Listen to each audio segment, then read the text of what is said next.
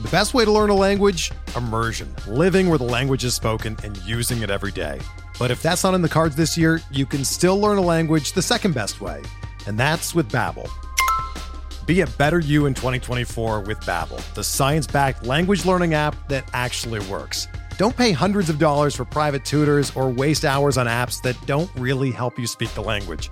Babbel's quick 10-minute lessons are handcrafted by over 200 language experts and help you start speaking a new language in as little as 3 weeks. Babbel's designed by real people for real conversations, and their tips and tools are approachable, accessible, rooted in real-life situations and delivered with conversation-based teaching so you're ready to practice what you've learned in the real world. Here's a special limited time deal for our listeners.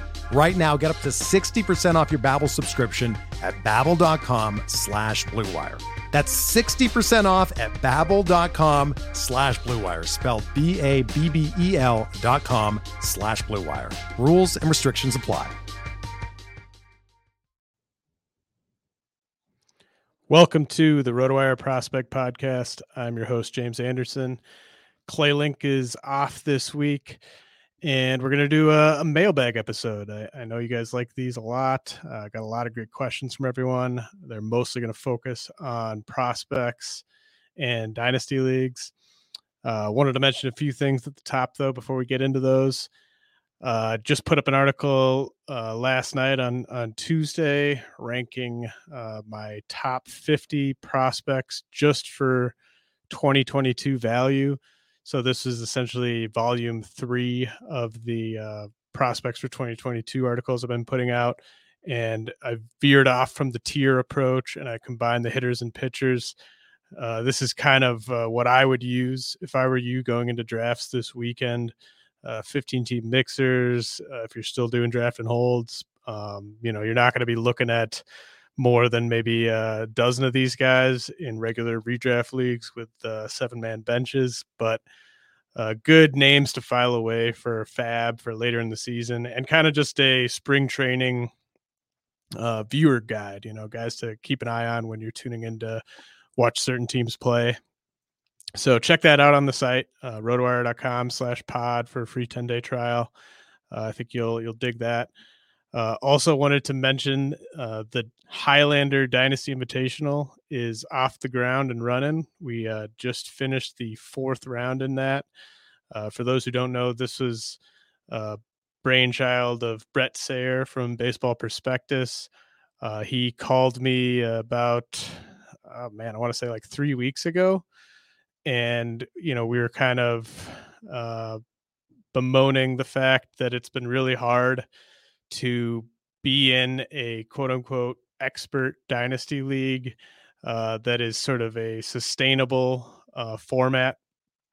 Um, you know, you, you you've all played in dynasty leagues where things kind of go off the wire uh, or off the rails, I should say, um, with owners making lopsided trades or owners kind of not paying attention to the league anymore and just you know sort of it becoming a league where the same five six teams are competing every year and the same 10 teams just don't have a chance and we wanted to try to start something uh, that would be legitimately sustainable and we've really kind of tweaked the rules. Uh, I, I, urge you to check out uh, that constitution. You can probably find links to it on on my twitter or Bret's Twitter. Uh, Jesse Roche is also a uh, a founding member, and and Ian Kahn is on the the board, uh, the Highlander board, and um, the hope is to maybe do a, another Highlander league next year. Uh, but you know, I think it's it's definitely worth checking out this this uh, draft so far. Uh, like I said, we are through the fourth round, twenty teams. This is really kind of the the best of the best in terms of uh, experienced, serious dynasty players. Uh, I was picking 11th, and I went uh, Ozzie Albies, Eloy Jimenez, Riley Greene, and Alek Manoah with my first four picks. Uh, it's a it's a five by five batting average league. Uh, very on brand there, uh, of course. Uh, I like the the age that I'm kind of going with there. The idea between going with Albies with my first pick is that I could pivot to a more kind of concrete win now strategy if I wanted to but he's also young enough at 25 where I could pivot to a uh, play for the future uh, strategy if that's where I thought the value was. And so uh, that's that's definitely what I'm doing. I, I don't really expect to win this year uh, with Riley Greene as my my third pick. Um, wouldn't expect that, but uh, you know I think I can put together a really good roster and um, be very competitive for years to come. Uh, I'll put a link to that draft uh, and maybe a link to the Constitution in the show notes um, if you want to check that out. Uh, and then uh, one more note just before I get to all these great questions is, you know, I got say four questions maybe uh, where uh, the people were wanting to know my take on guys in the in the draft, um, in the 2022 draft, the upcoming draft. Uh, I just really want to put it out there and stress that I am not a expert on amateur players. Um, I, you know, I, I have a lot on my plate, uh, focusing on pro prospects, focusing on dynasty ranks, and focusing on redraft. And I also have uh, some stuff sort of behind the scenes at RotoWire that I'm in charge of. So it just would be completely uh, unrealistic and kind of impossible for me to be good at all those things. And I chose a long time ago to not try to be good at amateur scouting. I mean, you in in like big league front offices most of the time unless you're talking about the the general manager um you have pro scouts, you have amateur scouts. Uh, maybe you have like a really good scout who's in the southeast or something who looks at at pros and amateurs uh, that type of thing. But for the most part, you know, staying on top of just pro prospects, hundreds and hundreds and hundreds of them, that's a full time job in and of itself. And so trying to follow what's happening with the amateur market year round to me is just not a good use of my time. And there's also the fact that the valuations, like if you look at a mock draft in October and then a mock draft in May, uh, things are going to be very different. And so I just don't think it's a useful exercise for me to try to stay on top of things as it's all changing anyway. So what I do every year is I, I, you know, about six weeks before the draft, um, I really hunker down and it's, it's kind of like I'm spending six weeks cramming for a, a, big test where I'm, I'm really trying to know the player pool uh, as best as I can. Um, you know, probably around 70, 80 players deep or so. Uh, that I can say like with with confidence, like what I think this player is, what I think he could become, and to me that that's worked well over the years. Uh, and so I just I don't want to give you guys answers to questions about the 2022 draft and pretend that I'm an expert on it when I'm just not. Uh, I recommend you subscribe to Baseball America. I recommend you uh, subscribe to uh, the Prospects Live Patreon. I mean, there's there's really good sites that do a really good job covering amateurs. Uh, so so please support them. I mean, that's you know kind of who I look to when it when it comes that time. Uh, but you know, I I know Drew Jones, I know Elijah Green, I know Termarr Johnson. Those guys all you know kind of look the part of future elite pro prospects. But uh, you know, I can't tell you with any confidence right now who my number one guy from this class is going to be because we have to let the process play out. Like it'll probably just be whichever one of those three amateurs has the best uh, senior season, and uh, I don't know who that's going to be yet. So. Uh, sorry if you had a question about the 2022 draft. Uh, I'm just I'm not going to pretend to be an expert on that.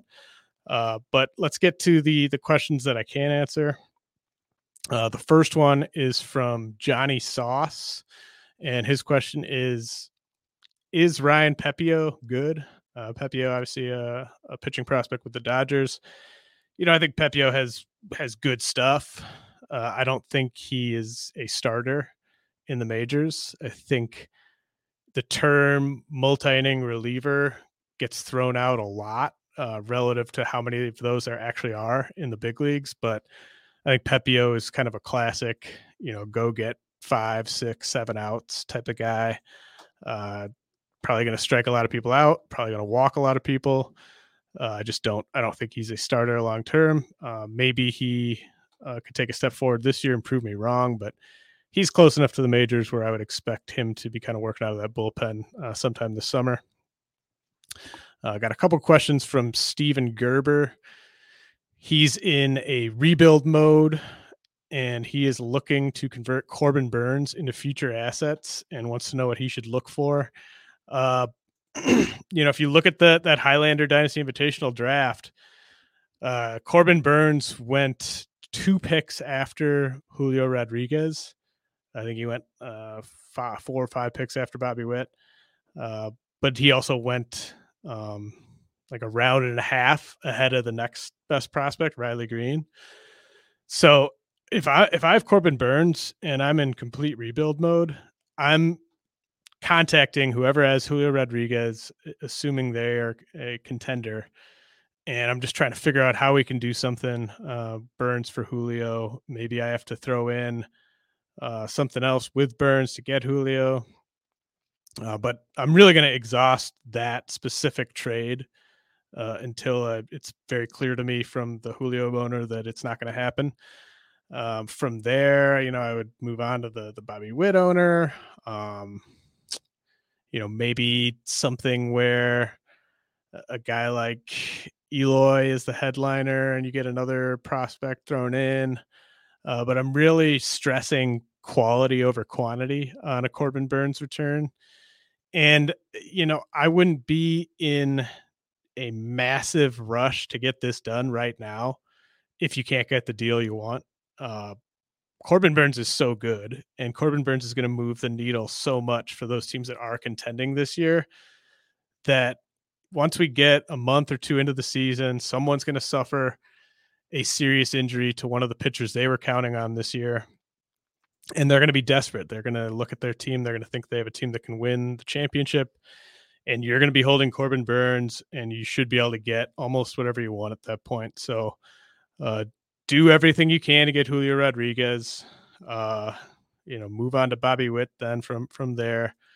Uh, if you get a no on on those guys, I I just would hold out and just kind of see how this plays out of course, Corbin Burnes could uh, suffer an injury, and then you're kind of left um, SOL. But uh, that's that's the way I would play it. I mean, when you have a guy that good, you can't really afford to mess this up um, from a return standpoint. Like if you, if you end up getting, um, you know, like Anthony Volpe and Marco Luciano or something like that, I really think you're just gonna look back on that and, and regret it. So uh, try to get Julio. and then from there, you might have to hold and, and hope that a team gets desperate in season.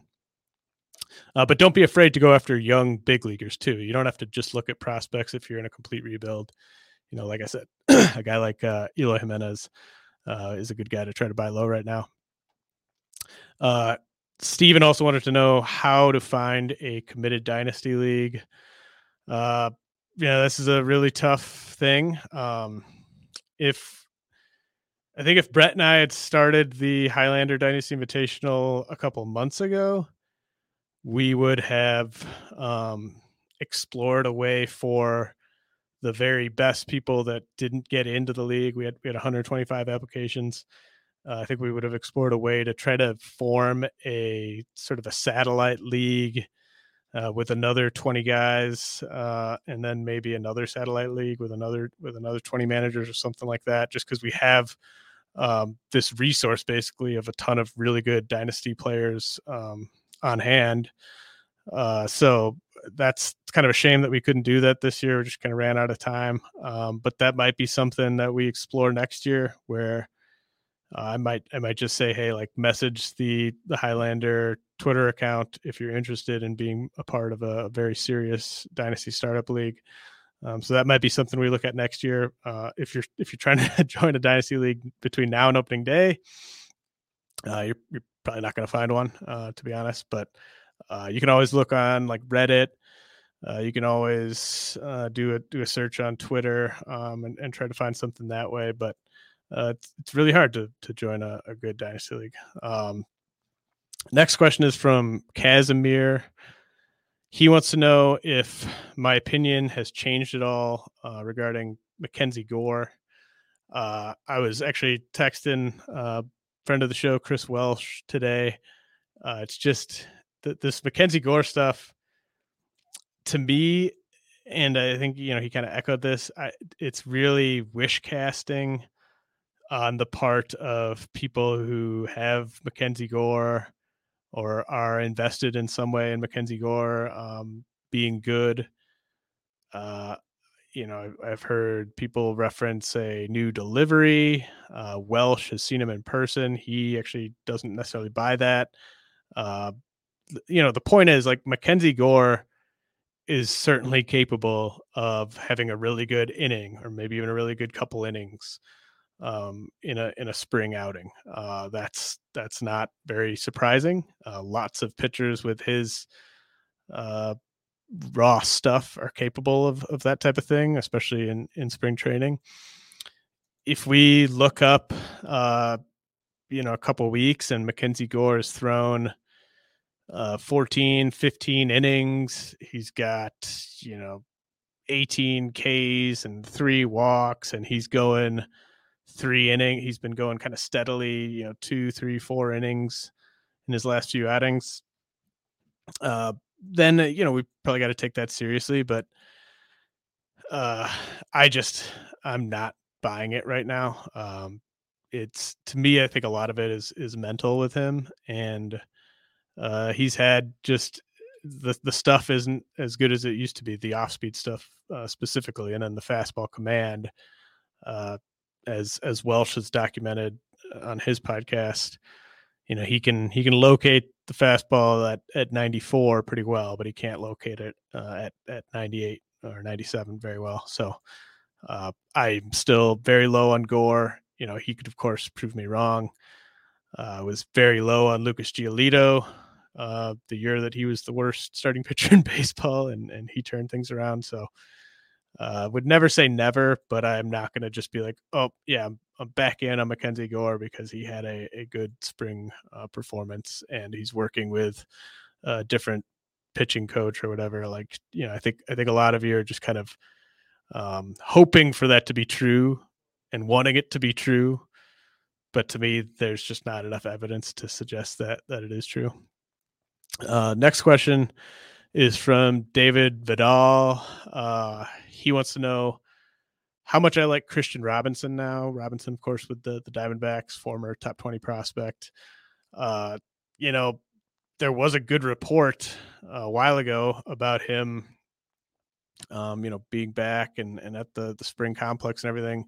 But then there was a report, I think, uh, a couple days ago about how he's actually still serving his 18 months of probation before he can get a work visa, which is necessary for him to play in games where there is a paid attendance. So he's capable of playing in these uh, spring games, you know, backfield, extended spring training. Uh, he'll be able to keep playing in Arizona, I think, in, uh, in those games um, into the season but it doesn't sound like he's eligible yet uh, to play to go out to like their high A affiliate. Uh, just something to monitor, but man, I mean, this is just such a such a frustrating situation. You know, to me, I think he's served the appropriate amount of time and then some for for what happened, especially when you take in uh, the context of of things and it definitely seems like this is going to affect his development. Um, I think we kind of have to assume it has, and it and assume it will until proven otherwise. Uh, I'll keep him ranked. You know, probably keep him ranked around uh, 200 on the top 400, but uh, I don't think we're out of the woods yet on this one with Kristian Robinson. Uh, next question is from Zaddy Guerrero. Uh, Zaddy wants to know who's the Andre 3000 of prospects? And then in parentheses, favorite prospect named Jackson, and who's the big boy of prospects? Uh, in parentheses, you like the way he moves. Uh, favorite prospect named Jackson, I'll say Jackson Jobe. Boring, boring answer there. Uh, favorite prospect who I like the way he moves. Uh, I'll I'll say uh, Cristian Hernandez with the Cubs. Uh, he's just uh, really, uh, really great actions in in the batter's box. Beautiful swing. Um, really, you know kind of a, a live wire. Uh, very excited to see how Hernandez does this year in uh, the Arizona Complex League. Uh, Chris from Baseball Pods wants to know if there are any A's prospect starting pitchers who I think might be uh, relevant in a 15 team mixed league. Uh, I know pe- people have talked a little bit about Colin Peluse. Uh, I think he's more of a 2023 guy. Um, they're going to obviously see if this is the year with AJ Puk and Daulton Jefferies. Uh, I think with both those guys, they've proven time and time again they cannot handle a starter's workload. So I am just not going to buy it on Puk or Jefferies. If they do put it all together, that'd be awesome. I, I know AJ Puk uh, ate a lot of food and put on like 25 pounds in, in hopes of that helping. I, I don't know if that'll help because um, now he's just six seven and bigger, and I could see that leading to injuries as well. So uh, who knows? I, I, don't trust Puk or Jefferies to stay healthy though. Uh, a couple kind of unlikely guys that could be 15 team mixed league relevant, but guys who I think are definitely going to get a shot at some point this year. Uh, Zach Logue, who they got from the Blue Jays, and Adam Oller, who they got from the Mets. I think both those guys uh, on the 40 man, I believe, um, experience at AAA, success at AAA they're both more uh, kind of number five starter types, but uh, you know, I wouldn't be super surprised if the A's turned one of them into someone that you could at least sort of stream like against the Rangers or something like that. Um, but I I really think it's going to be a rough year for A's fans. Uh, I it's easy for me to say, but uh, if you're an A's fan, just just root for your fantasy teams for the next few years. Uh, Chris also wanted to know what my thoughts are on Junior Camaro or Caminero. Um, he was the uh, prospect from the Dominican Summer League that Tampa Bay got from Cleveland for Tobias Myers. Uh, there's there's actually quite a bit of buzz on Caminero. Uh, I took Caminero in the Devils Rejects uh, first year player draft that Chris is also in uh, just because I knew I was going to talk about him on this podcast, and so I just wanted to to get him locked up before uh, I talked about him here. But uh, yeah, there's there's a lot of praise for Caminero in the scouting community. Uh, I think he could be a guy who uh, really uh, shoots up lists sooner than later.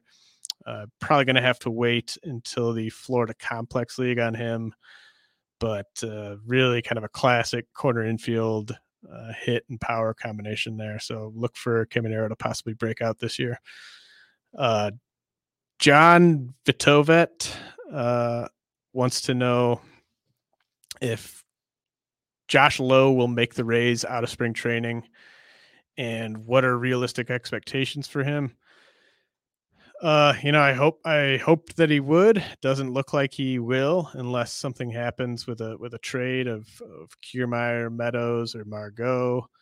I know there've been rumors about Meadows being shopped. Um, doesn't seem like anything's come of that yet.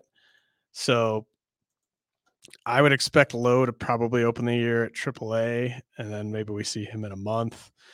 Someone could always get injured as well but uh, in 15 teamers, I still think you can draft Lowe. It's just really tough to find guys uh, that have just, it's very obvious that he has 20 20 upside, and then maybe down the road, even uh, 25 25 or, or 30 30 upside, possibly.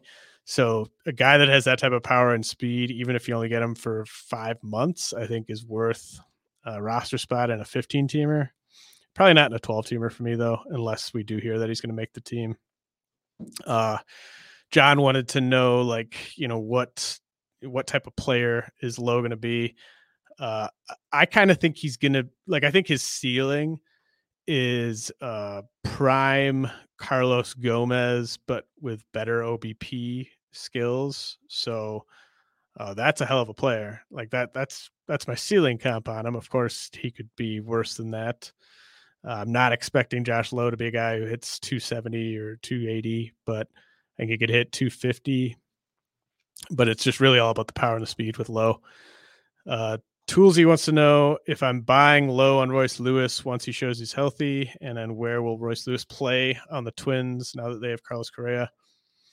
Uh, I think, I mean, I think the time to buy low is now. I expect Royce Lewis to be healthy. He was coming back from an injury that most guys come back from. I mean, that it would be pretty surprising to me if Royce Lewis didn't come back from that. Uh, and it it seems like he is healthy um, from everything I can find. So I I'm interested in buying low on Royce Lewis. He's he's moved into kind of boomer bust territory as a prospect because it's just going to come down to the hit tool. Uh, he's had that that big leg kick, timing mechanism issues, um, but he also uh, was talking with uh, Geoff Pontes about this on the Baseball America pod the other day uh, about how Pensacola might have been uh, a tough place for him to hit.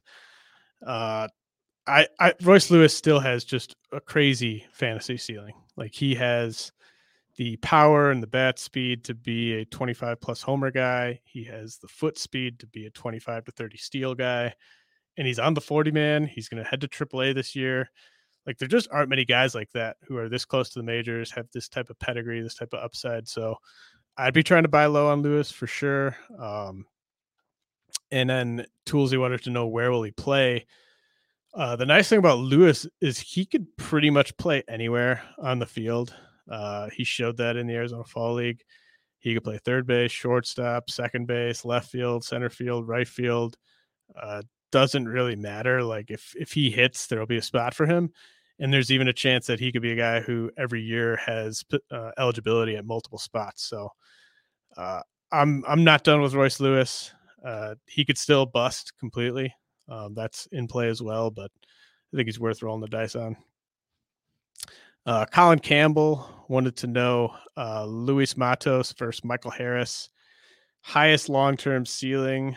Um, and then could either guy be the number one overall prospect someday?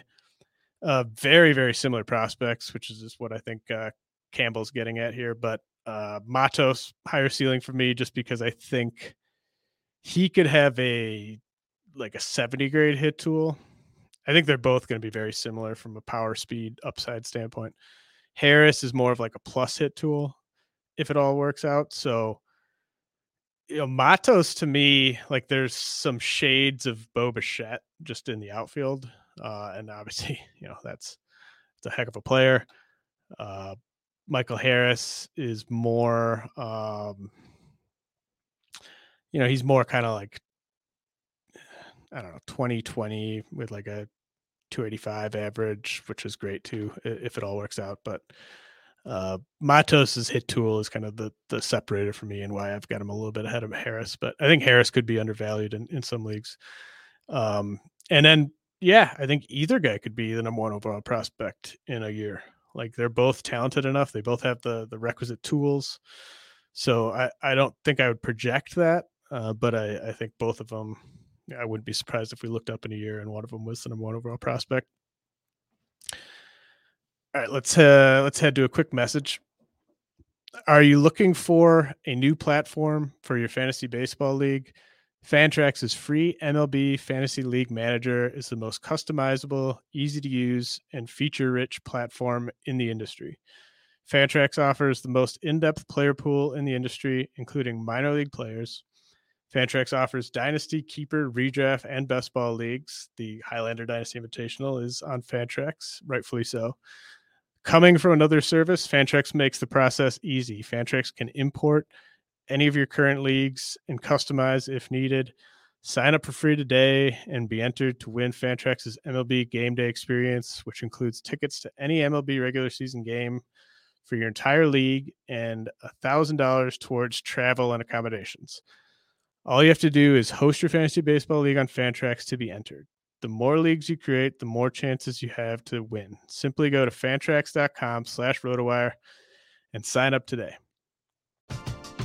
We're driven by the search for better. But when it comes to hiring, the best way to search for a candidate isn't to search at all. Don't search match with Indeed. Indeed is your matching and hiring platform with over 350 million global monthly visitors, according to Indeed data and a matching engine that helps you find quality candidates fast. Ditch the busy work. Use Indeed for scheduling, screening, and messaging so you can connect with candidates faster. Leveraging over 140 million qualifications and preferences every day, Indeed's matching engine is constantly learning from your preferences. So the more you use Indeed, the better it gets. Join more than 3.5 million businesses worldwide that use Indeed to hire great talent fast. And listeners of this show will get a $75 sponsored job credit to get your jobs more visibility at Indeed.com slash BlueWire. Just go to Indeed.com slash BlueWire right now and support our show by saying that you heard about Indeed on this podcast. That's Indeed.com slash BlueWire. Terms and conditions apply. Need to hire? You need Indeed. Hey, it's Kaley Cuoco for Priceline. Ready to go to your happy place for a happy price? Well, why didn't you say so? Just download the Priceline app right now and save up to 60% on hotels. So, whether it's Cousin Kevin's Kazoo concert in Kansas City, go Kevin, or Becky's Bachelorette Bash in Bermuda, you never have to miss a trip ever again. So, download the Priceline app today. Your savings are waiting. Go to your happy place for a happy price. Go to your happy price, Priceline. When you need mealtime inspiration, it's worth shopping Kroger, where you'll find over 30,000 mouthwatering choices that excite your inner foodie. And no matter what tasty choice you make, you'll enjoy our everyday low prices, plus extra ways to save, like digital coupons worth over $600 each week. You can also save up to $1 off per gallon at the pump with fuel points. More savings and more inspiring flavors make shopping Kroger worth it every time. Kroger, fresh for everyone. Fuel restrictions apply.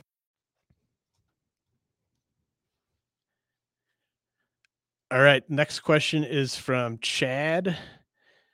He wants to know how is Anthony Volpe affected by the Yankees trading for Isaiah Kiner-Falefa? And how does Volpe's hit tool compare to other high profile prospects like Wander Franco and Jarred Kelenic?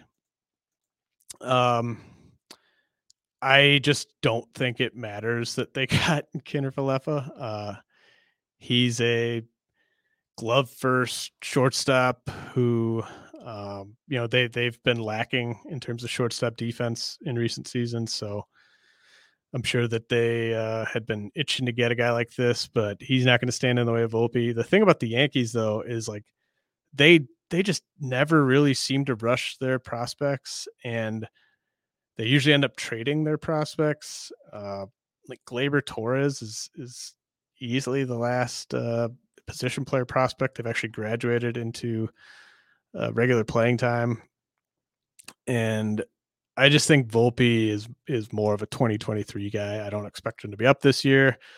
I don't expect the Yankees to treat uh, Kiner-Falefa as some sort of everyday player long term, or even this year. I think he's just more of kind of a guy that you put in for defense. You know, I take the under on like 450 plate appearances from this year. Um, and then how does Volpe's hit tool compare to uh, guys like Franco Kelenic? Uh, definitely doesn't compare to Franco. I mean, Franco had a legendary hit tool. Uh, that's what made him so special. Um, Franco was never just a, a big time power guy or a big time speed guy, but what he did have was an 80 grade hit tool. Uh, I could see comparing Volpe to, to Kelenic, the, the guy that I actually compare him to a lot, and uh, maybe a cautionary comparison is uh, remember like after the 2018 season how high I was and how high a lot of people were on uh, Gavin Lux after he kind of you know had he was not a low pedigree guy but he sort of came from off of the uh, radar a little bit uh, to have just a monster season and he was looking like a 70 grade hit tool power speed guy. That's kind of reminiscent to what uh, Volpe's season last year uh, was like. Now Volpe's, you know, his hard hit data backs up the breakout. Uh, I was one of the first, if not the first person to rank him as like a top 20 prospect. So I'm not hating on Volpe, but uh, yeah, I would just pump the brakes on assuming that he is a can't miss guy uh, Mark Gannon wants to know how I would rank Riley Greene, Jarred Kelenic, Brennen Davis, CJ Abrams, Jo Adell, and Brandon Marsh over the next two to three years. He can keep uh, any and all of them in a 16 team league for the same cost. Uh, you know, definitely keep Greene, Kelenic, Davis, and Abrams.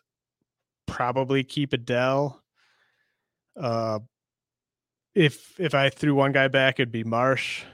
If I threw two guys back, it'd be both Angels, uh, just because I like uh, Davis a ton. Um, Abrams, you know, well, who, who knows when he'll be up, but uh, he his upside is so great that I, I wouldn't throw him back.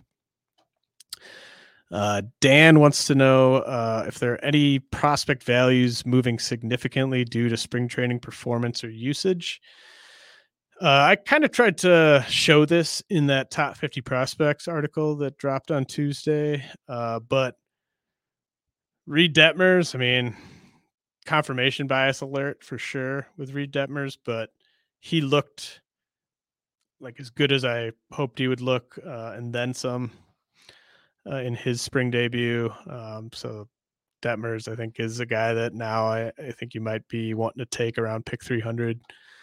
Uh, Nick Lodolo's looked very good. Cade Cavalli's looked good. Roansy Contreras. I think all three of those guys, Lodolo, Cavalli, and Roansy Contreras, are guys who, uh, you know, you definitely want to at least follow them the rest of spring training, but, you know, they could break camp in their rotations. And then I think the three most interesting uh, hitting prospects in terms of spring performance are Julio Rodriguez, CJ Abrams, and Oneil Cruz. Uh, Rodriguez, it's just like he's so like the Mariners have been so clear about manipulating his service time. Like he, he had no business going to high A last year. He didn't even get to AAA last year because of uh, how much they sort of suppressed him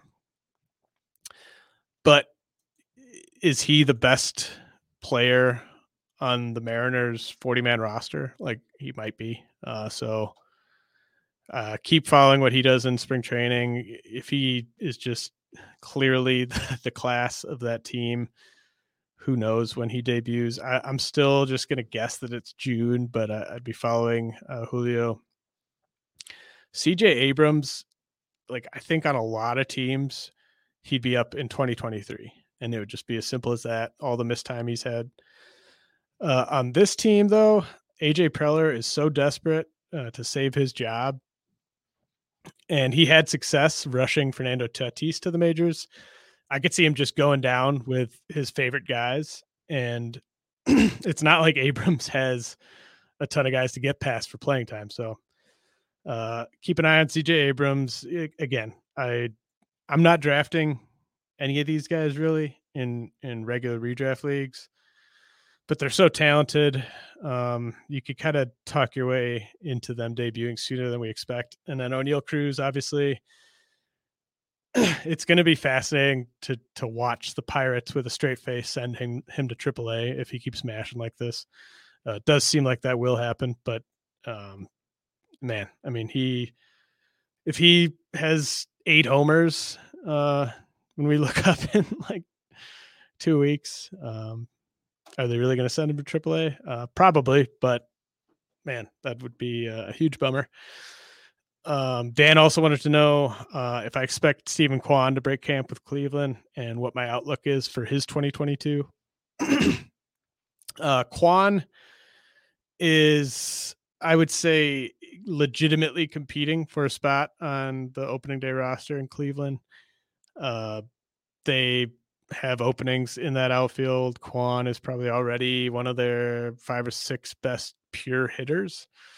I think his power output last year in the upper levels it, it, overstates what I would expect from him as a big leaguer. I think it was just, you know, this guy might have a 70 grade hit tool, and he was like 24, and if that's the case, just those two things, and you're playing at Double A AA and Triple A, you're gonna hit homers, unless you're Nick Madrigal or something like that. Uh, so I wouldn't expect him to be a 25 homer guy. I, I've comped his ceiling to Michael Brantley, and with with the good, you got to take the bad there. Obviously, Michael Brantley is one of the best pure hitters uh, of the, of his generation, uh, but he's not a big power guy, not a big speed guy. And if if you take Michael Brantley's stats and you say instead of being a 310 hitter, you're a 260 hitter, then he's kind of unrosterable. I mean, then then you're kind of talking about like I don't know, uh, like the bad version of Adam Frazier at that point. Uh, so with Steven Kwan, you're really betting on the hit tool and betting on the hit tool showing up as a rookie. Otherwise, I just don't think he can provide value in mixed leagues. So I haven't been ending up with him in, in a ton of leagues, but uh, the bat to ball ability with him is really special. So so maybe it translates right away. Um, you could maybe even compare him to like uh, Luis Arraez with a with a bit more pop. Um, and and obviously a bit more speed. I mean, Arraez isn't a runner. Uh, Artur wants to know, uh, or he said, you and Clay Link were all over Freddie Peralta and Trevor Rogers last season. What later round SPs are you targeting this year? I assume Artur means that we were all over Alek Manoah and Trevor Rogers. I don't think we were all over Freddie Peralta, um, but we were all over Alek Manoah and Trevor Rogers last season. Uh, you know, Reid Detmers, like I said, targeting him everywhere. I think he could be a big time breakout guy. Uh, Carlos Hernandez with the Royals, uh, although uh, Sal Perez's catching or, or, lack of catching is a concern there. But I mean, Hernandez is monster stuff. Uh, Eric Lauer with the Brewers. I think a lot of people are sleeping on Lauer. Uh, Corey Kluber. I've said that I think Kluber could be this year's Adam Wainwright in terms of just like a super old guy going around pick 300, 350 who uh, returns top 20 SP value. And then uh, Nestor Cortes with the Yankees. Uh, we've we've touched on I think most of these guys before, but uh, those are the guys that I've been ending up with a ton uh, after pick 300. Uh, Mike Genre wants to know uh, after a few spring homers, is now the best time to move Jo Adell? always comes down to just what are you moving him for? Uh, you don't just trade a guy for whatever you can get in a situation like this. I would maybe make him available uh, if you can do that without just putting them on your trade block. If you can kind of engage an owner in your league that you think might be into Adell uh, without mentioning Adell and just sort of seeing if he brings him up, um, that might be a way to go about it. But uh, unless you're getting something, you know, kind of a, a no doubt top 125 dynasty guy, something like that, uh, maybe top 150. I'd maybe just sort of see where this goes. You know, Adell is talented enough where he could keep hitting homers in in the spring, and the price could continue to go up. Uh, I am worried about his batting average in the majors, and I I think his speed is extremely overrated, but he's incredibly talented, still very young. Uh, John Hollingshed wants to know uh, if I usually recommend using prospects as trade chips or waiting on them to develop. Uh, I don't think there's a hard and fast rule here. Uh, if it's if if we're talking about a prospect who is let's say outside the top 50 I'm basically always looking to trade them. Uh, you know, there's some maybe some exceptions. Like I, I don't think I'm shopping Elly De La Cruz right now, but just it, you're kind of run of the mill, like number 60 overall prospect. Uh, I'm looking to trade them. Uh, I just think that the bust rate on those guys is much higher than people want to admit. And especially when it's a guy who hasn't really failed yet, you can usually cash out a handful of guys in that 50 to 100 range for something really good and you rarely end up looking back on that regretting it uh, you can even do that with guys in the kind of 25 to 50 range too like th- those are not slam dunks obviously pitching prospects they can uh, blow up in your face at any moment so trading those guys especially when they're ways away from the majors always makes sense to me uh, if we're talking about the best of the best. Like I, I'm not trading Julio Rodriguez in a dynasty league. Like it, it has to be a trade offer that is just so good that I can't can't possibly say no. You know, like a, a, a true Godfather offer. Uh, like I, I, I, don't think I would trade Julio Rodriguez for Mookie Betts.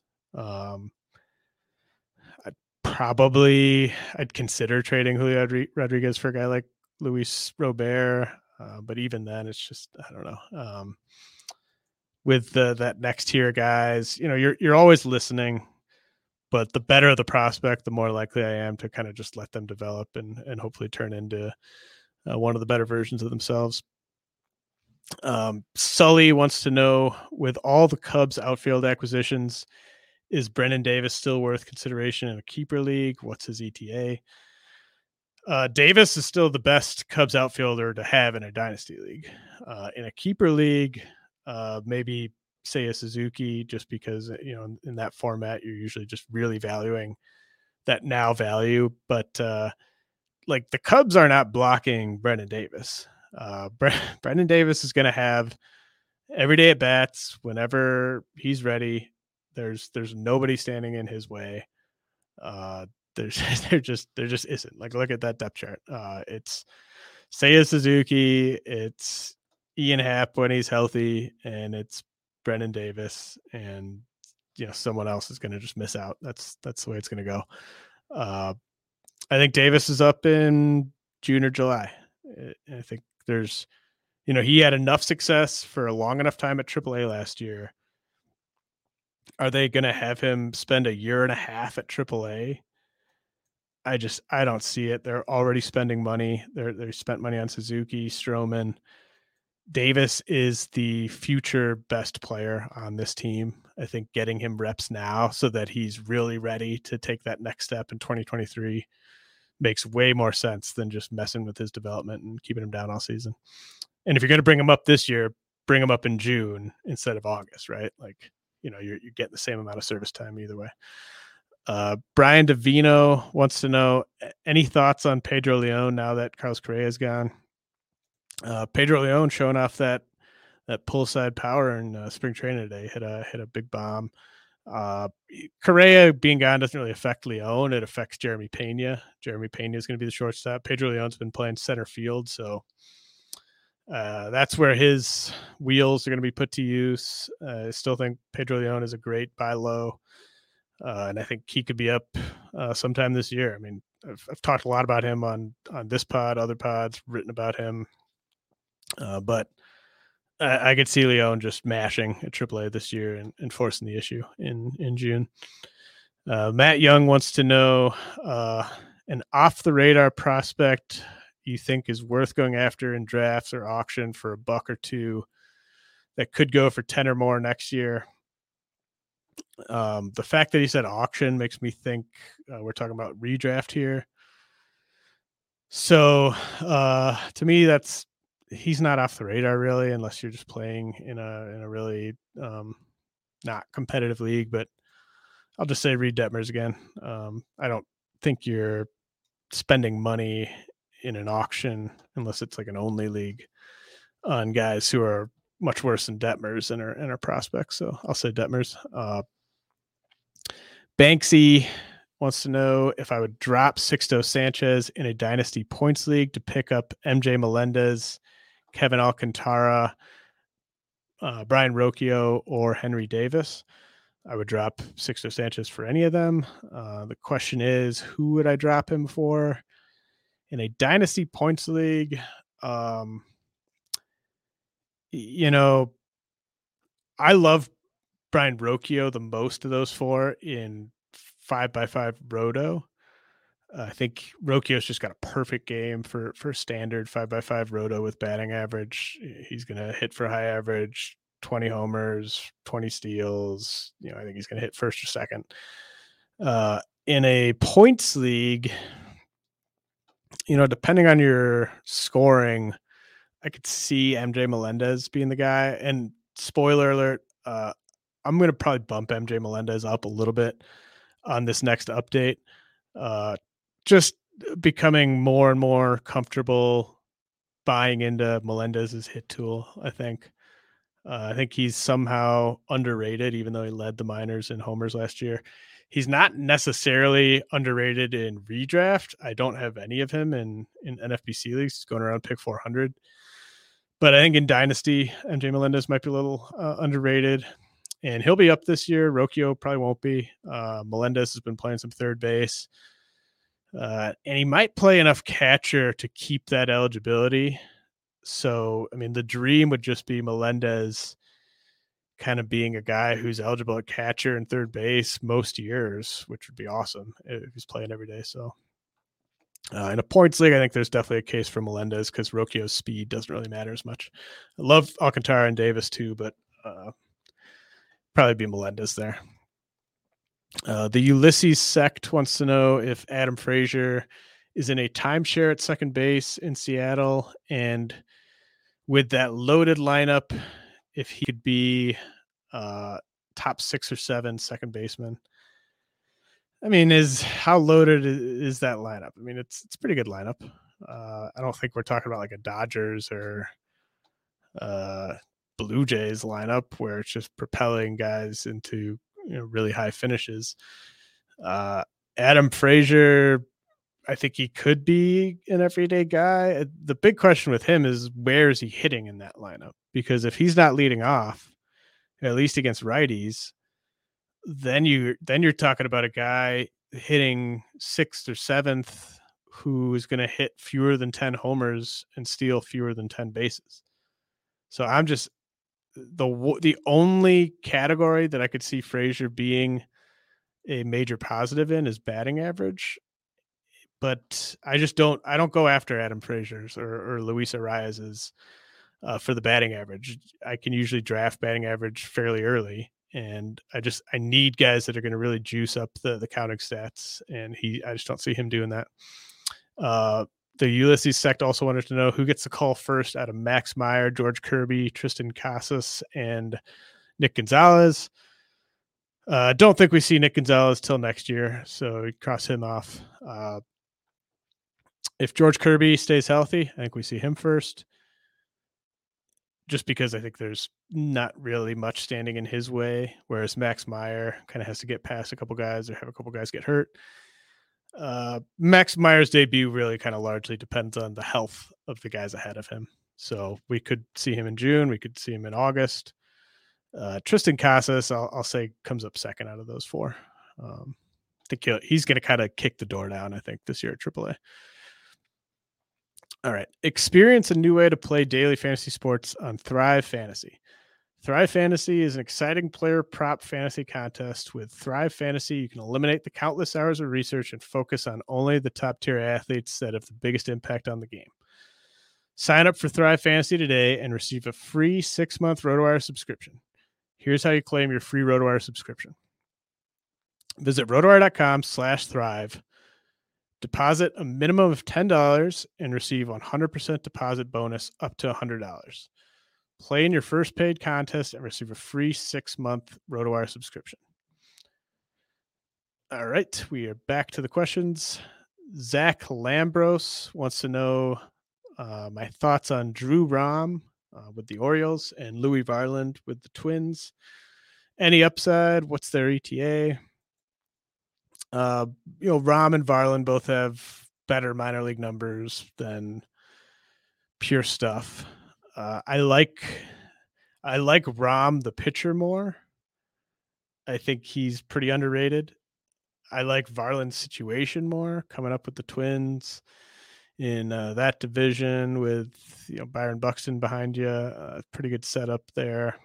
Uh, most likely, we're talking about a couple number five starters, but I, I think I've got them both ranked on the top 400 just because they have a chance to to maybe outperform um, that projection. Uh, Joe McHugh wants to know if I can talk a little bit about my process for determining if, when, and how a player in the 400, 600 range or later should be moved way up into the top 400. Uh, this is a great question uh, from Joe. Um, so my general process is that uh, in like my personal spreadsheet uh, for each team i have you know between 10 and 20 guys who are not ranked on the top 400 uh, sort of highlighted going into the season who i'm going to really keep tabs on uh, each time i do an update. And so anytime I'm doing a, a big update, I'm going through um, team by team and seeing how that kind of collection of of next best prospects are doing. And the guys who are, are just really performing well, uh, look into them a little further, uh, maybe put them on the top 400. And then uh, there's also always going to be guys who just pop up who are not guys that I had sort of pegged before the year as as watch list guys.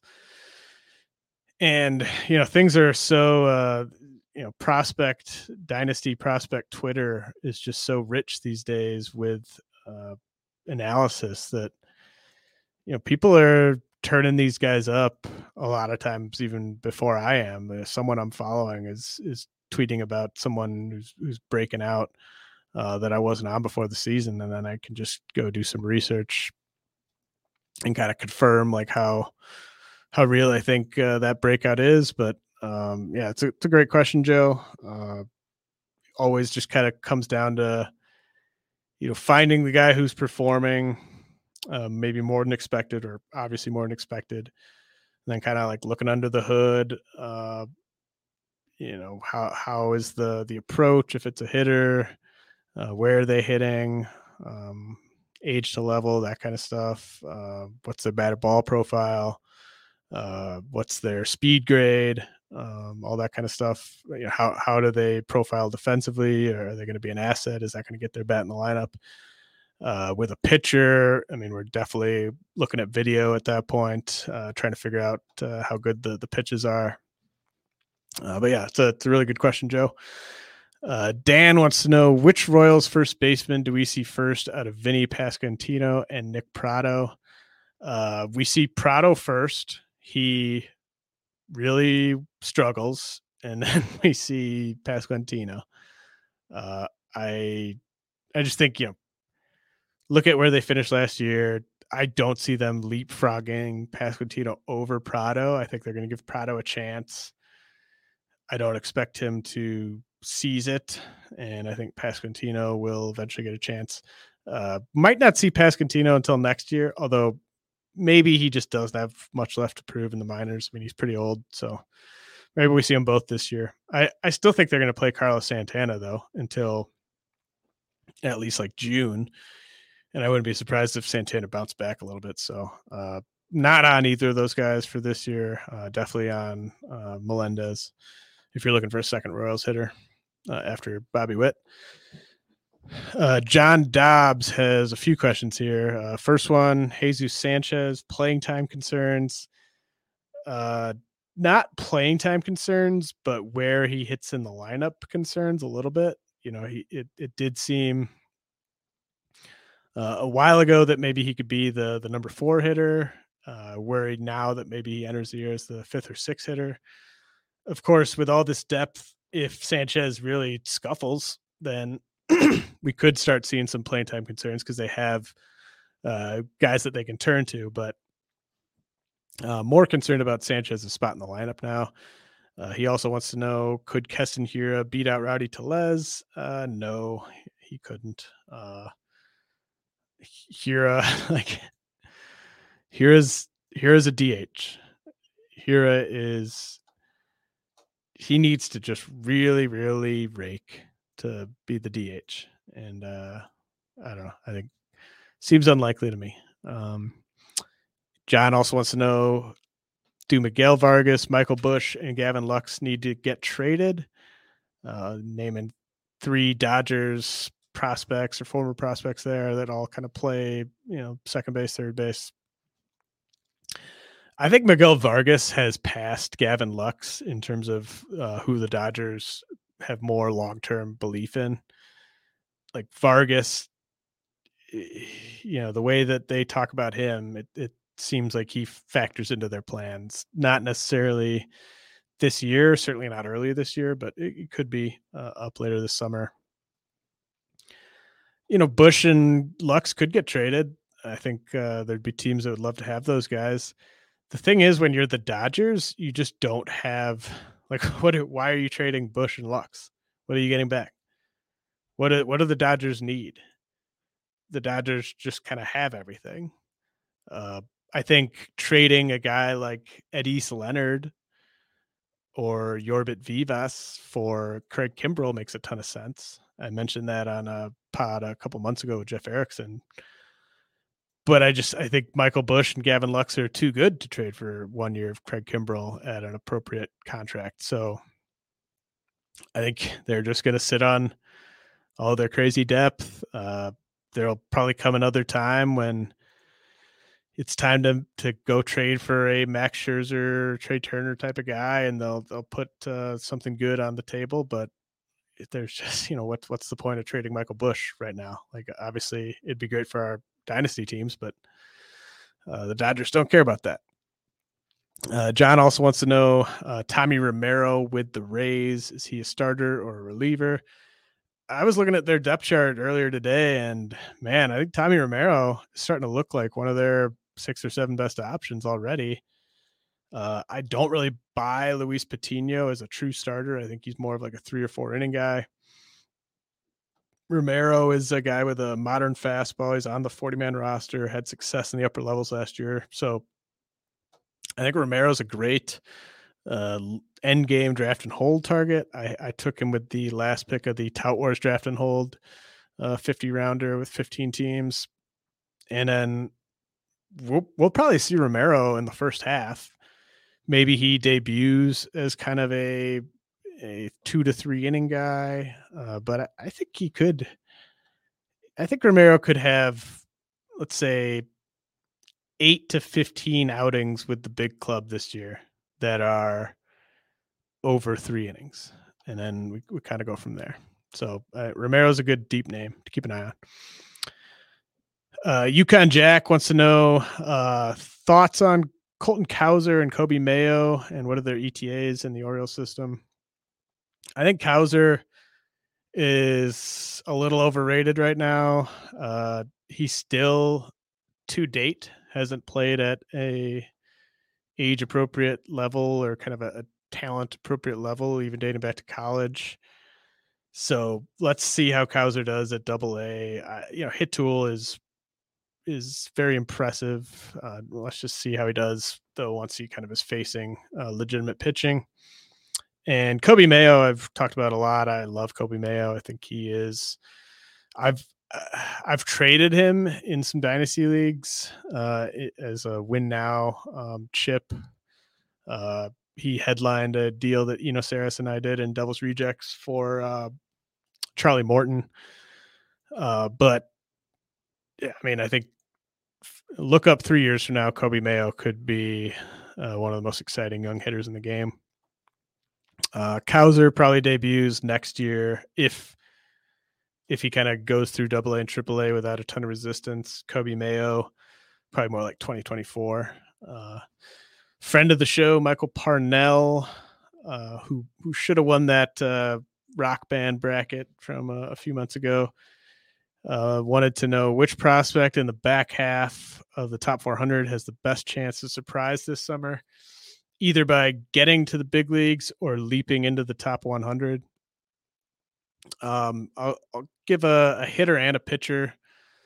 Uh, hitter, uh, Kalai Rosario with the Twins. Uh, love his his raw power. I think he could break out this year. Just got to watch the strikeouts with him. And then uh, pitcher Bryce Bonnin with the Reds. Um, big time stuff. Bon- If he stays healthy and throws strikes, he could be a big time riser this year. Uh, tomorrow's baseball today wants to know if he should invest in in Daniel Espino long term or cash him out. Uh, that just kind of comes down to your risk tolerance. Uh, it's kind of with with a guy like Espino, who has a very high ceiling and could need Tommy John Tommy John surgery at any moment it's kind of like you're playing uh, Russian roulette a little bit. So if you want to ride it out, you could have the number one pitching prospect in the game in a year. If you want to cash him out, chances are you won't regret that a ton. Uh, you know, I think you, you know at some point something's probably going to go wrong with Espino.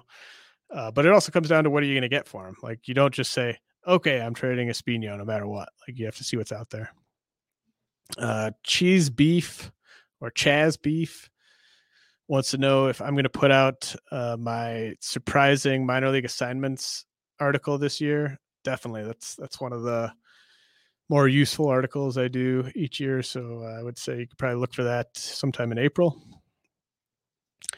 J.H. Schroeder wants to know uh, what makes me buy or not buy a guy that's putting up big numbers but is old for the level. Uh, with hitters, it's really it, it's it seems um, simple, but strikeouts and walks. Uh, look at uh, Vinnie Pasquantino last year. Look at Dustin Harris last year. Look at Steven Kwan last year.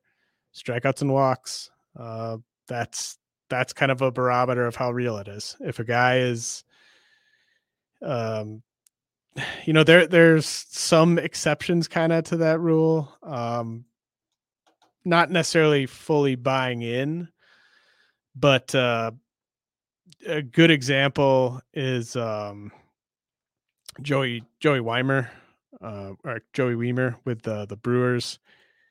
You know, he's he's got the walks, uh, but he's also got a lot of strikeouts. But his power and speed are so intense that I I ranked him top 75 because I think we just got to see and like it's not like he was just at low A all year and was mashing and then the season was over. He was he kept getting promotions, he kept performing, he he got better with each stop. So like let's just sort of see where this goes with a guy like that. Uh, but w- in general, we're looking at well, how how old is this guy? like if if a guy's 24 and they're an A ball, uh, there's basically nothing they can do that would pique my interest until they get to double A. But if it's a 21 or 22 year old and they're putting up Vinnie Pasquantino numbers, then I think it's it's definitely um, something to keep an eye on. And uh, Dustin Harris, a big part of buying in on him was just uh, watching a lot of video and it's you know you could just kind of see it um, when a guy just has that natural ability to get the barrel on the ball uh, really look the part. So um, that's what i'm looking for with with hitters uh, with pitchers. You're just looking at what's what's the stuff like um, can you get any reports public or private on just what what is the caliber of the stuff how how hard's the fastball what's the movement characteristics uh, what's the spin on the breaking balls what's the uh, whiff rate on on the the off speed stuff um because like there's you know there's a lot of guys pitchers who could put up great numbers in the lower levels just by commanding a few pitches and having a good changeup that type of thing. Age doesn't matter that much to me with pitchers though uh, it's just it's kind of what's the stuff? How good's the stuff?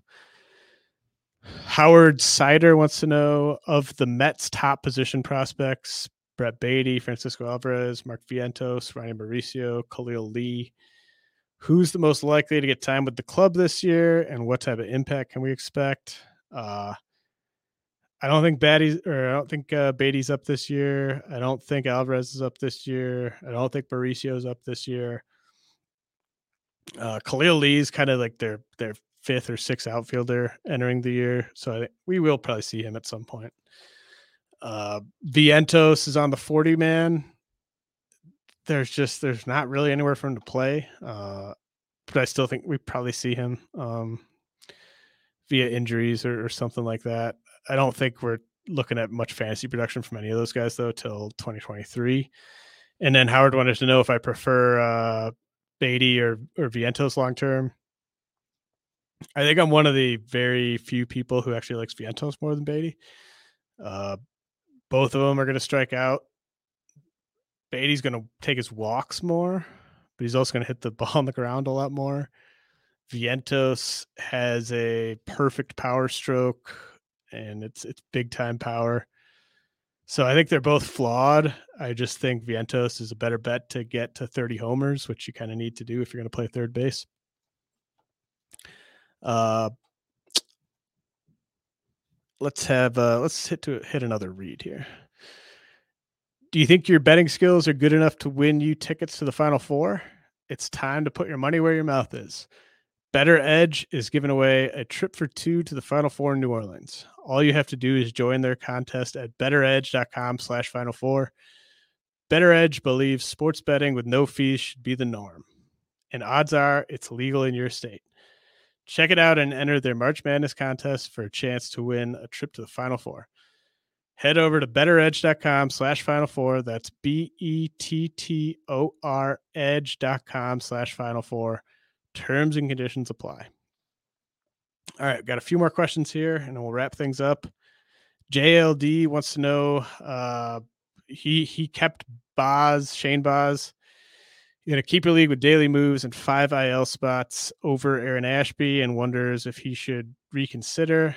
I think with the five IL spots, that's reasonable and fine. Uh, would not do that in a normal league with, say, seven man benches and no IL spots, but if you can stash Baz on the the IL, uh, I think that that that's that's fine. Uh, I I like Ashby more than Baz now, as I said and as I mentioned in the uh, article that went up yesterday. Uh, people, I mean, people just keep sleeping on Ashby's upside. I think a lot of people just think there's a massive gap between Baz's upside and Ashby's upside. I definitely would give Baz the edge. Uh, if we're just going pitch by pitch, I think each guy has three plus or better pitches. Baz probably has a couple 70 grade pitches. And uh, I think we can trust Baz's command more than we can trust Ashby's. But uh, Ashby has a edge in terms of team context. I think uh, NL Central, uh, that just is such a nice setup for Ashby the Brewers. I mean, we're talking about two of the best teams at developing uh, pitchers, but the Brewers are the best team at developing pitchers. So I, I like Ashby more than Boz just because of the factor of you having to use a bench spot on Boz And I don't expect Baz back until mid May at the earliest. So you're talking about six weeks without him and him taking up a bench spot. But with the IL spots, I think it's fine to, to go Baz over Ashby. Uh, Morgan Day uh, says he was watching James Outman, uh, toolsy outfielder with the Dodgers, and wants to know if he will ever get a look. Uh, he'll he'll be up. You know, he'll be kind of an up and down fifth or sixth outfielder for the Dodgers. He provides value on defense, and he's got some power and some uh, OBP potential, but uh, I mean, he's he's like 24, I think, or 25, and the Dodgers just have a bunch of these guys. Their 40 man is just loaded with like 25 year old uh, hitters who, on a lot of other teams, would be getting a chance to be everyday players, but on their team, they're just depth pieces. So I just I don't see a scenario where Outman gets a real look to be much more than like a fourth outfielder for them. Uh, Jake Tolson wants to know the percent chance Riley Greene breaks camp with the Tigers. Uh, I'll say 70%. Uh, it's not a lock, regardless of the reports that are up on our side and other sites. Uh, I think Greene There's there's been some strikeouts this spring, which isn't not a red flag at all. But um, let's just see how he's doing you know we're all rushing to judgment on these guys i'm guilty of that too but let's look up in a week and see what Greene is hitting how many strikeouts he has how many walks he has i think they would like him to i think they'd like Greene and torkelson to force their way onto that starting roster uh, but i i don't think they're gonna enter the year with those guys as starters if they think there's a decent chance that they really struggle because I think they'd just be much better to send them to AAA in that case. Uh, Ian Strada wants to know if I'd be worried in Dynasty about Kris Bryant getting traded down the line. Uh, not really, because I think that contract is going to look really bad uh, in short order. Like this is this is much more like a Charlie Blackmon contract than a Nolan Arenado contract. I don't think there will be teams willing to give the Rockies anything uh, to take on that money. So I think he like I'm happy for Kris Bryant. You know, good job by Scott Boras. I thought his line, Scott Boras Scott Boras always cracks me up. Uh, he might have had the the two lines of the offseason to me so far. Uh, when someone asked Scott Boras what the other uh, teams that were interested in Kris Bryant were at the press conference where he was with the Rockies, Scott Boras said, uh, "When I go to a wedding, I don't talk about the bridesmaids." I thought that that was a an 80 grade line from Scott Boras, and then uh, uh, the other best line I think was from um, Buck Showalter when uh, he was talking about uh, was it Ryan Flaherty or uh, some some old uh, journeyman that made the the Orioles a, a while ago for like a talent show. He brought some monkeys into the talent show, and that that's why Showalter put him on the opening day roster. And then he he said, in quotes, "That took guts." Um, so I could just picture Buck Showalter saying that, and that that gave me a chuckle. But uh, back to the Kris Bryant thing, like happy for him. Good that good for him for getting that money. Uh, but that's not going to be a value contract. Uh, the Rockies, I think, were kind of suckers for giving him that contract, and uh, I just don't see another team giving them prospects to take it on. Maybe if the Rockies eat a bunch of that salary, but if you have Kris Bryant, I think it's going to play out just like the Charlie Blackmon deal. You're going to get him in Coors. Uh, he might be um, not productive towards the end, um, but I think he'll stick around for the whole deal. Uh, Christopher Galvin wants to know uh, ceiling for Kyle Harrison of the Giants versus likely outcome. Uh, with a guy like Kyle Harrison, I don't think there is a likely outcome. You know, he could, so much could go wrong, so much could go right. Uh, so I don't want to say that, but uh, he's got the stuff to pitch atop a rotation, even a really good rotation. Uh, he took a lot of strides down the stretch last year with his command, big time stuff. I think Kyle Harrison kind of gets slept on a little bit uh, when we're talking about the best pitching prospects who are ways away from the majors. Uh, Simon P. Uh, now that Cody Morris is broken, who is the next Guardians pitching prospect that could step up? Uh, for those who didn't see, very unfortunate news about Cody Morris. Uh, he's he's out, I think, like six weeks at least with a shoulder injury. Uh, I wouldn't say he's broken. Uh, it's a setback though for sure. So he's not really rosterable unless it's a draft and hold uh, at this point. Uh, but Connor Pilkington and Tobias Myers would be the two guys for me to keep an eye on in Cleveland. I think you'll see them ahead of guys like uh, Peyton Battenfield and the good Logan Allen. Uh, Pilkington and Myers probably head to AAA. I think they're both on the 40 man. Um, I, I have got them both ranked in the top 400. I could see them both becoming uh, relevant at some point this year. Obviously, not uh, the same level of upside though with Cody Morris. And then uh, Simon also wanted to know which arm would I rather own in the Marlin system between Edward Cabrera and Max Meyer?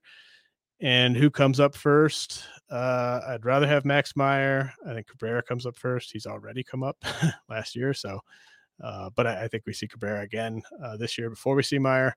But Meyer, I think, is the better bet long term. Uh, Cabrera has a similar ceiling to Meyer. I just think Meyer is a is a safer bet, um, better command. Uh, Cabrera still gives me some kind of injury risk vibes that Meyer doesn't really. Uh, obviously, they either of them could get injured, but uh, Cabrera's dealt with some arm issues in recent seasons, so I'll go with Meyer there. All right, uh, that's going to wrap it up. Uh, really appreciate everyone. Um, actually, look, I got some comments here. I'll, I'll see if I can hit these really quick. Uh, Mark Carr, any thoughts on when uh, Rocchio will be up? Uh, early 2023. Uh, Joseph Kitson, will Oneil Cruz start right from the start of the season? Uh, doesn't look like it. Uh, he also wants to know thoughts on Riley Greene. I love Riley Greene. I just took him in the third round of a 20 team uh, dynasty startup. I think he's going to be a five category guy. Uh, although there's some strikeout issues as I as I mentioned. Uh, Kyle Phillips uh, wondering if Noah Song is back from his military service. What can we expect from him? Not back. Uh, forget the timetable on that. You know, he had a you know really bright future. but yeah, it's a long time to not be pitching. So uh, I think he's a fine stash in really deep leagues, but I, I don't think anyone could really say what to expect from him. Um, do I think, or Derek wants to know if I think Matt Brash starts the season in Seattle's rotation? Uh, and then he wants to know how likely it is that he can stick in it. I, I think he's legitimately competing for a spot in that rotation. I think he can win it this spring. Uh, command is kind of the main thing for Brash, even more so, I think, than the third pitch. Obviously, the fastball slider is is really devastating. I think he could probably get by. I think he could be a five plus inning guy on just the fastball slider, kind of like Tanner Houck, but just about the command with him. And I, I think the Mariners would give him a, a pretty long leash. You know, he would have to really crash and burn. Uh, and then you might see a guy like George Kirby get a shot. And then uh, Sean McKnight wants to know Is Aaron Ashby the next Brewers breakout? I've heard good things about his underlying metrics. Yeah, I think he is. Uh, I think he's just on pure stuff and talent. I think he's the fourth best pitcher on the team or the fourth best starter on the team. And I don't really think there's, at the end of the season, I think people will think of Ashby and Freddy Peralta uh, very similarly. Uh, Derek also wants to know what's your outlook this season for Brandon Williamson. Uh, well, you can read that on rotowire.com, uh, rotowire.com slash pod for free 10 day trial. But uh, Williamson, uh, you know, I think he's got number two starter upside. That was a he was the best prospect to be traded since the lockout ended uh, in the in that Jesse Winker deal. Uh, the fastball is is really a, a money pitch, a money breaking ball, starter repertoire, starter command. Great size for a lefty. So uh, love Williamson. Bit of a downgrade though, going from Seattle to Cincinnati, especially given how bad they're going to be for a while. Uh, Brandon Patton wants to know how much difference in talent is there between uh, Marcelo Mayer, Jordan Lawlar, and Khalil Watson. Uh, Mayer just has the most advanced hit tool and approach of the three. Uh, Watson, I think, has the best combination of power and speed, and Lawlar is kind of a, a mix of both those guys. All right, that's going to do it. Uh, this has been a lot of fun. Uh, a lot of questions. Hope you guys enjoyed that. Uh, Clay Link and I will be back with you next week. This is the story of the one. As head of maintenance at a concert hall, he knows the show must always go on. That's why he works behind the scenes, ensuring every light is working, the HVAC is humming, and his facility shines. With Grainger's supplies and solutions for every challenge he faces, plus 24 7 customer support, his venue never misses a beat. Call quickgranger.com or just stop by. Grainger, for the ones who get it done.